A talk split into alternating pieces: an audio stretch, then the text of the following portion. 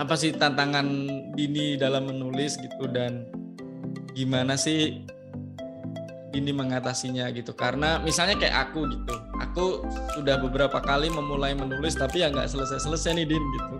Karena mungkin moodnya naik turun kemudian juga males terus ya kayak nggak ada motivasi nggak ada keinginan kuat untuk menyelesaikan gitu kak. Dan juga kadang juga nggak pede tuh Din.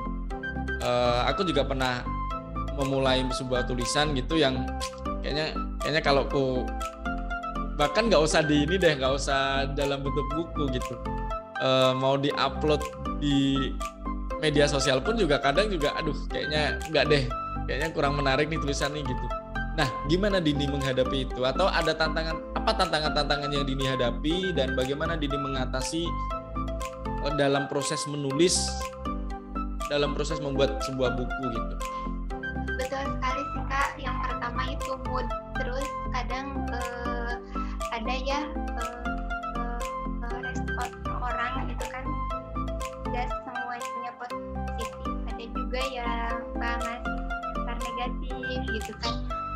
uh, kayak nurunin semangat kita buat menulis kabar yang membuat motivasi menulis itu pun ini ingat lagi kepada tujuan diri nulis itu apa gitu.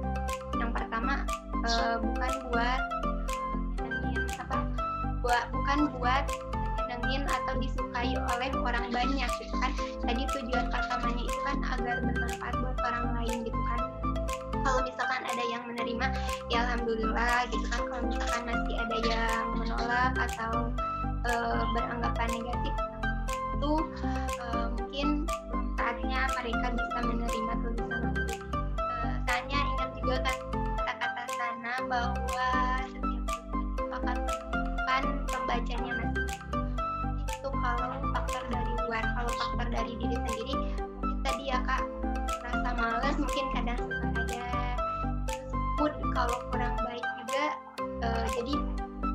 tulisannya juga kelihatannya kurang baik juga gitu kan. Nah untuk mengatasinya ini selalu melakukan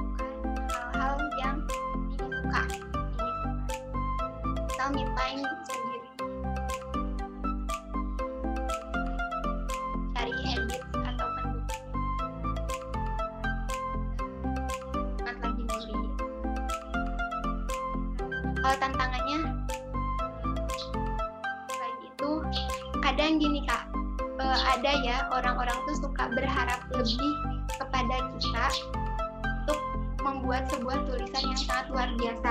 Namun kemudian ketika kita melakukan atau menulis hal yang emang di luar ekspektasi mereka nah kadang uh, aku ngerasa bisa nggak ya mencapai apa yang mereka harapkan kayak gitu kak. Kadang itu juga sebuah tantangan bagi aku ke depannya.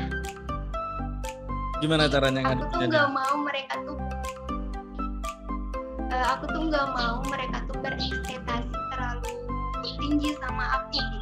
Karena kan aku juga ngerasa masih belajar perbaikan lagi ke depannya terus uh, belajar lagi. Nah keinginan tuh mereka tuh jangan terlalu menaruh harapan yang lebih besar dulu gitu sama aku. Nah aku selalu bilang ayo kita sama-sama belajar aja terus gimana cara Dini mengelola itu gitu? Mengelola ekspektasi orang-orang di luar Dini yang tinggi gitu? Apakah Dini berkomunikasi dengan orang-orang tersebut atau secara diri sendiri tuh? Kalau gitu sih kadang Dini suka kayak kan suka ada ya jadi kayak uh, mereka tuh menyanjungkan diri aku gitu tapi aku nggak suka gitu disanjung terlalu berlebihan. Karena ngerasa aku uh, masih belajar. Jadi aku kalau misalnya ada yang kayak gitu suka bilangnya gini ayo kita belajar sama-sama aku juga masih belajar. Selalu bilang jangan selalu berharap lebih tentang diri aku di dalam dunia kepenulisan. Sebab di luar sana masih banyak teman-teman yang emang lebih baik dan kayaknya lebih bagus daripada aku gitu. Ah ya ya ya oke jadi kalau bicara tantangan tadi satu kalau tantangan dari luar itu memang banyak ya komentar negatif yang tidak semuanya uh, apresiatif, tidak semuanya itu ya apalagi netizen-netizen gitu ya. Dan cara mengelola cara mengelolanya ya. adalah ya Dini percaya bahwa setiap tulisan itu pasti akan menemukan pembacanya sendiri gitu ya Din ya. Oke, terus tadi uh, tantangan kedua kalau terkait mood, kemudian rasa malas itu ya Dini bisa ngelola deng ya mengelola mengelola dengan me time, mengelola dengan cara-cara mungkin masing-masing orang akan berbeda-beda ya Din ya agar moodnya naik lagi agar motivasinya naik lagi. Sama tadi terkait ekspektasi dari orang lain yang terlalu tinggi itu juga bagi Dini membuat jadi tantangan tersendiri dan jadi mengelola itu dengan yuk kita sama-sama belajar aja deh gitu daripada kita daripada punya harapan yang terlalu tinggi punya ekspektasi yang tinggi terhadap Dini nah Din boleh cerita juga nggak gimana caranya Dini uh, selalu kan tadi kalau aku melihat Dini kan semangat belajarnya tinggi ya gitu dan punya keinginan untuk terus belajar meskipun sudah terbitin tiga buku katakanlah. Nah gimana caranya ini uh, selalu mengembangkan kemampuan keterampilan di dalam menulis gitu. Karena kan skill tersendiri ya menulis itu gitu. Gimana Din? Apakah ikut komunitas? Apakah Dini yang beneran konsisten tiap hari itu menulis atau gimana? Kalau dulu eh, sering ikutan komunitas itu ikutan tentang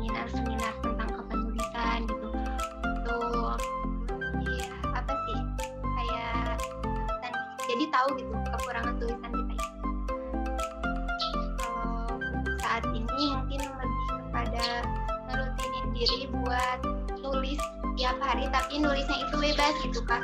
Mau jenis tulisan apa pun yang penting ini tiap hari nulis gitu. Nanti kalau nanti hasil tulisannya ini kasih kepada orang-orang terdekat gitu. Ini tulisannya gini teman-teman. Untuk kalau untuk sekarang penting ya Din kayak nunjukin tulisan kita ke orang lain gitu terutama ke orang-orang dekat. Kalau menurut aku penting sih kak. Soalnya eh, kita juga perlu tanggapan dari mereka apakah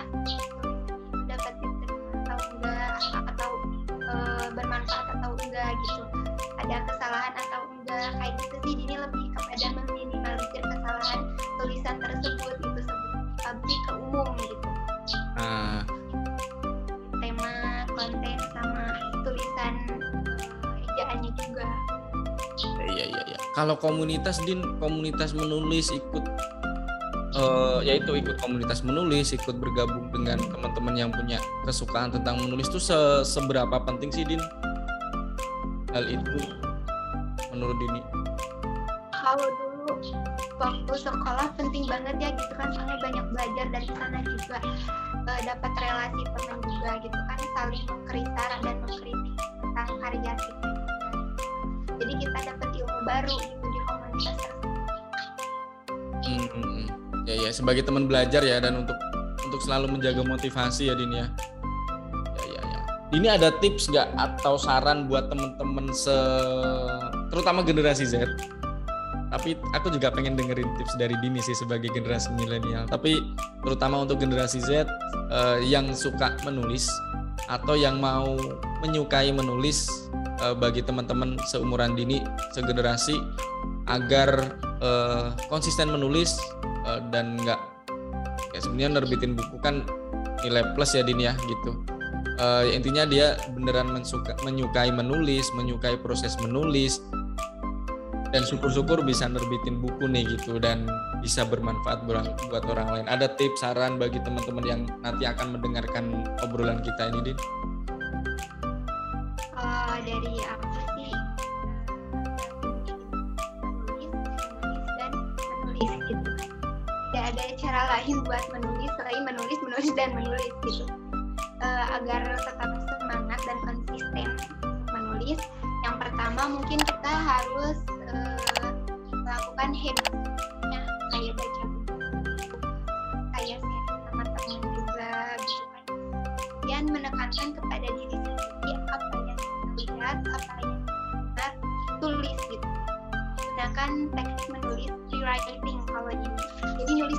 bebas gitu. Asalkan entah itu temanya mau apa uh, terserah gitu. Asalkan setiap harinya itu nulis gitu. Meskipun itu hanya satu paragraf quotes saja gitu untuk melatih agar diri kita itu konsisten dalam menulis. Seperti itu mungkin kak. Nah sekarang juga kan e, banyak nih e, blog kayak gitu kan. Semua orang pasti terutama teman-teman pelajar pasti e, memiliki blog lah kayak gitu. Suka nulis nah kita bisa menggunakan itu buat mengekspresikan e, perasaan kita apa yang kita lihat tadi apa yang kita tulis di sana. Tipsnya menulis menulis menulis ya. Menuliskan apa pun yang kita lihat kita dengarkan kita rasakan gitu. Ya medianya juga bebas ya bisa pakai blog bisa pakai media sosial atau mungkin tulis di buku diary ataupun apa pun ya Din ya. Ada tips lain gak Din selain tadi nulis nulis nulis gitu? Kayak kalau udah baca buku misal oh iya baca kita nge-review. Kita nge-review bukunya gitu kita kutip quotes dari buku. Itu tapi jangan lupa sih cantumin sumbernya juga ya ya ya ya. Oke oke. Nah kalau ini Din tadi lupa nanya nih apa kan Dini juga sekarang sehari-hari masih kuliah gitu apalagi dulu waktu SMA juga ya Dini waktu SMA juga eh, belajar di sekolah kemudian sekarang juga masih sibuk kuliah gitu dan kayaknya Dini juga aktif di organisasi juga kan selain selain kuliah gitu. Kemudian eh, apalagi juga kemarin pas kita ketemu kan juga itu adalah salah satu kegiatan Dini di luar aktivitas gitu ikut bantu kegiatan pelatihan sesibuk itu gitu kan nah gimana cara Dini mengelola waktu mengelola energi terutama agar tetap konsisten gitu? Karena kadang eh, terutama kayak ya aku refleksikan diri sendiri gitu dengan sekarang aktivitas di pekerjaan yang sudah lumayan padat gitu apalagi dengan keluarga gitu yang akhirnya kayak eh, aktivitas menulis itu jadi nomor sekian gitu. Nah, gimana caranya Dini mengelola energinya, mengelola waktunya sehingga dengan kesibukan Dini dengan aktivitas Dini yang cukup padat baik di kuliah maupun di organisasi, hobi Dini, kesukaan Dini tentang men- menulis itu tetap tetap dilakukan dan tetap produktif tuh menghasilkan sebuah karya tulisan atau karya buku. kalau sangkutannya dengan kuliah gitu kan nah ini misalkan kalau kalau kuliah tuh banyak tugas gitu kan ya kan Ya ya ya betul. nah dari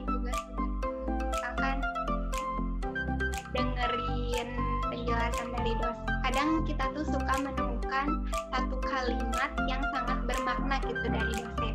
Nah satu kalimat itu ini suka menjadikan itu sebagai judul tulisan gitu kan nah Ah. sehingga ini bikin satu narasi gitu kan. Minimalnya kan eh, nggak harus ribuan kata gitu kan 300 sampai 800 kata pun bisa jadi gitu. Nah kalau udah jadi tulisan seperti itu ini postingnya di blog itu kalau urusannya dengan jadi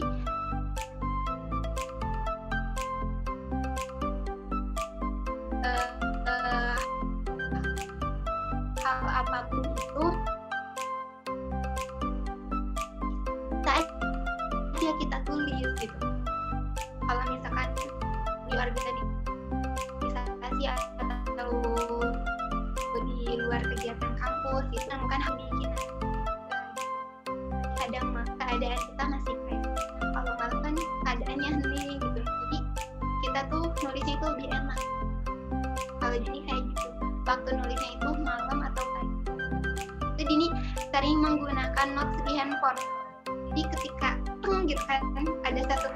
gitu yang menarik langsung Dini tulis di catatan nanti kalau misalkan eh, udah banyak gitu kan narasi kemudian Dini eh, jadikan satu judul gitu. Judul tulisan entah itu bentuknya mau setiap harinya ada. Kebanyakan sih kalau misalkan kitanya lagi sibuk lebih lebih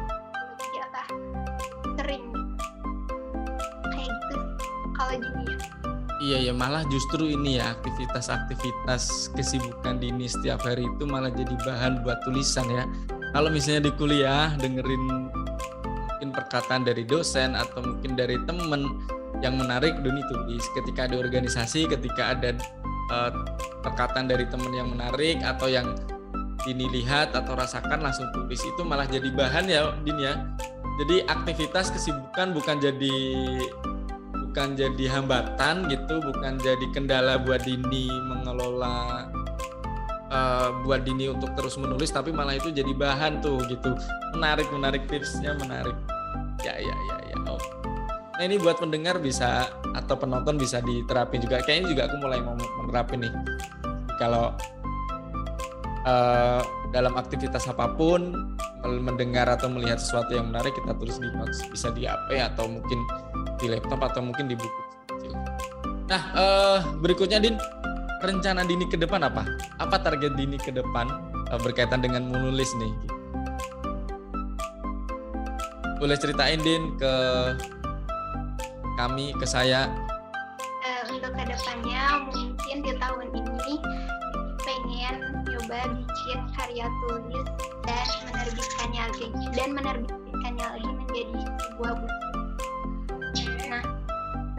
Rencananya itu buku ini mungkin akan lebih pada bentuknya nanti tuh kayak lebih kepada motivasi motivasi gitu, gak gak ngalir kayak cerita novel sebelum sebelumnya kayak dibikin narasi sederhana gitu.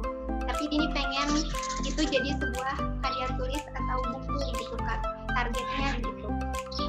Dan selain sekarang ini lagi mencoba mengaktifkan suatu UKM di kampus uh, yaitu UKM literasi. Nah mungkin ke depannya Dini ingin bangkan atau memproduksikan lagi UKM literasi di kampus gitu. Sehingga nanti uh, bisa menghasilkan karya juga. Ini pengen ngajak teman-teman gitu kan teman-teman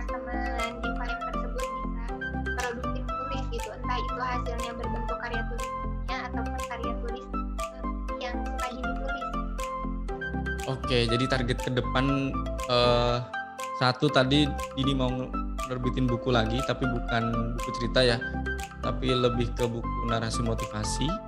Rencananya kapan tuh di tahun ini terbit targetnya? Targetnya sih insya Allah. Is, ditunggu. Nanti aku aku minta dikirimin lagi ya. Kalau misalnya sudah jadi terbit. Iya, terus kedua tadi minta doanya dari.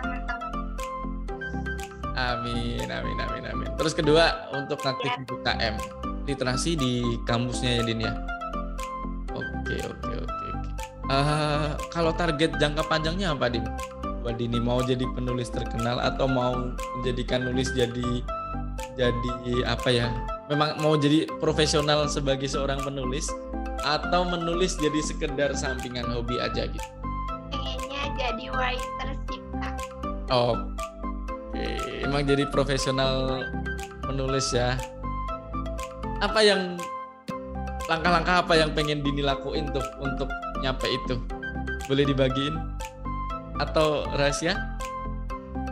Kayaknya sih buat itu nggak mudah juga kak. Soalnya Dini juga perlu banyak belajar lagi uh, untuk saat ini mungkin Dini harus lebih konsisten lagi untuk tulisan dan memperbaiki tulisan-tulisan Dini gitu soalnya nggak mudah juga dalam relasi juga gitu kan kak harus lebih banyak lagi membangun relasi dengan teman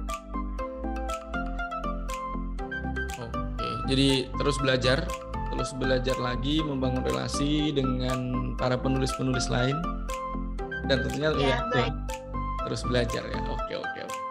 Oke Dini, terima kasih untuk obrolannya.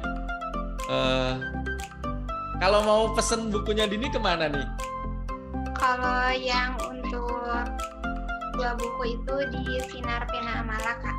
Sinar Pena Amala itu yang untuk cahaya dan im, menjadi im, apa ya? Im, menjadi imam idaman itu ya. Oke, kalau buku pertama? Ya, Tuhan gak produksi lagi jadi jadi langka banget itu udah udah bersejarah banget buku itu jadi bakal susah didapetin kak soalnya oh. dengan penerbitnya juga udah ya udah habis kontrak gitu kalau itu dulu sih Mandiri Jaya Oh gitu gitu oke oke yang masih bisa iya, di Oke kalau mau mau mau nyari bukunya Dini dua buku terakhir ya yang Cahaya dan jadi imam idaman. Itu dua-duanya aku udah punya juga. Udah dapat dari Dini, udah aku baca sekilas, tapi memang belum selesai ya Dini ya. Oke Dini, terima kasih untuk obrolannya, bermanfaat banget buat aku. Semoga juga bermanfaat buat para pendengar dan penonton podcast YXZ. Uh, mungkin nanti suatu saat kita akan ngobrol lagi, Din. Kalau misalnya ada eh, hal-hal uh, yang perlu kita obrolin lagi terkait dunia kepenulisan dan luar biasa Dini uh, dengan aktivitas Dini di kuliah, kemudian organisasi juga, kemudian di kegiatan-kegiatan lain uh, Dini masih tetap produktif untuk menulis, bahkan sudah berani menulis menerbitkan buku di usia yang masih sangat muda, usia SMA dan mendengar uh, tadi pesan Dini kalau mau jadi penulis ya harus menulis gitu. Tuliskan apa pun yang kalian dengar, apa pun yang kalian lihat, apa pun yang kalian rasakan. Gitu. Jadikan orang-orang yang di sekitar, kejadian-kejadian di sekitar kita sebagai bahan untuk tulisan dan jangan uh, ini ya, jangan ragu atau jangan takut untuk menulis gitu. Dan uh, tadi aku juga dapat pesan bahwa memberikan tulisan kita ke orang lain itu tuh penting banget untuk memberikan feedback, untuk memberikan umpan balik, memberikan masukan agar tulisan kita lebih baik dan tentunya harus mau belajar, belajar dan belajar dengan uh, orang-orang yang sama-sama suka menulis. Din, terakhir sebelum kita tutup podcastnya ada yang mau disampaikan atau ada pesan khusus buat para pendengar podcast YXZ yang harapannya sih anak-anak muda generasi Z yang mendengarkan ini atau orang-orang yang banyak berhubungan dengan generasi Z. Ya. Oke, ada satu kutipan yang selalu aku jadiin pegangan gitu kan ya. Ini menurut uh, Imam Al-Ghazali, jika engkau bukan anak raja dan engkau bukan anak ulama besar, maka jadilah penulis. Itu kutipan dari Imam Al-Ghazali. Oke, jika kalian bukan anak raja, anak presiden atau anak gubernur gitu atau bukan anak apa tadi pe, penguasa ya, ulama atau ulama. ulama jadilah penulis oke okay. agar diingat kali ya agar diingat atau agar memberikan manfaat buat orang lain terima kasih Dini uh, untuk ceritanya ini juga bermanfaat banget selain tulisan-tulisan Dini cerita-cerita Dini juga uh, semoga bermanfaat bagi para pendengar dan penonton di podcast YXZ terima kasih Dini untuk cerita-ceritanya. Semoga bermanfaat. Sampai jumpa Dini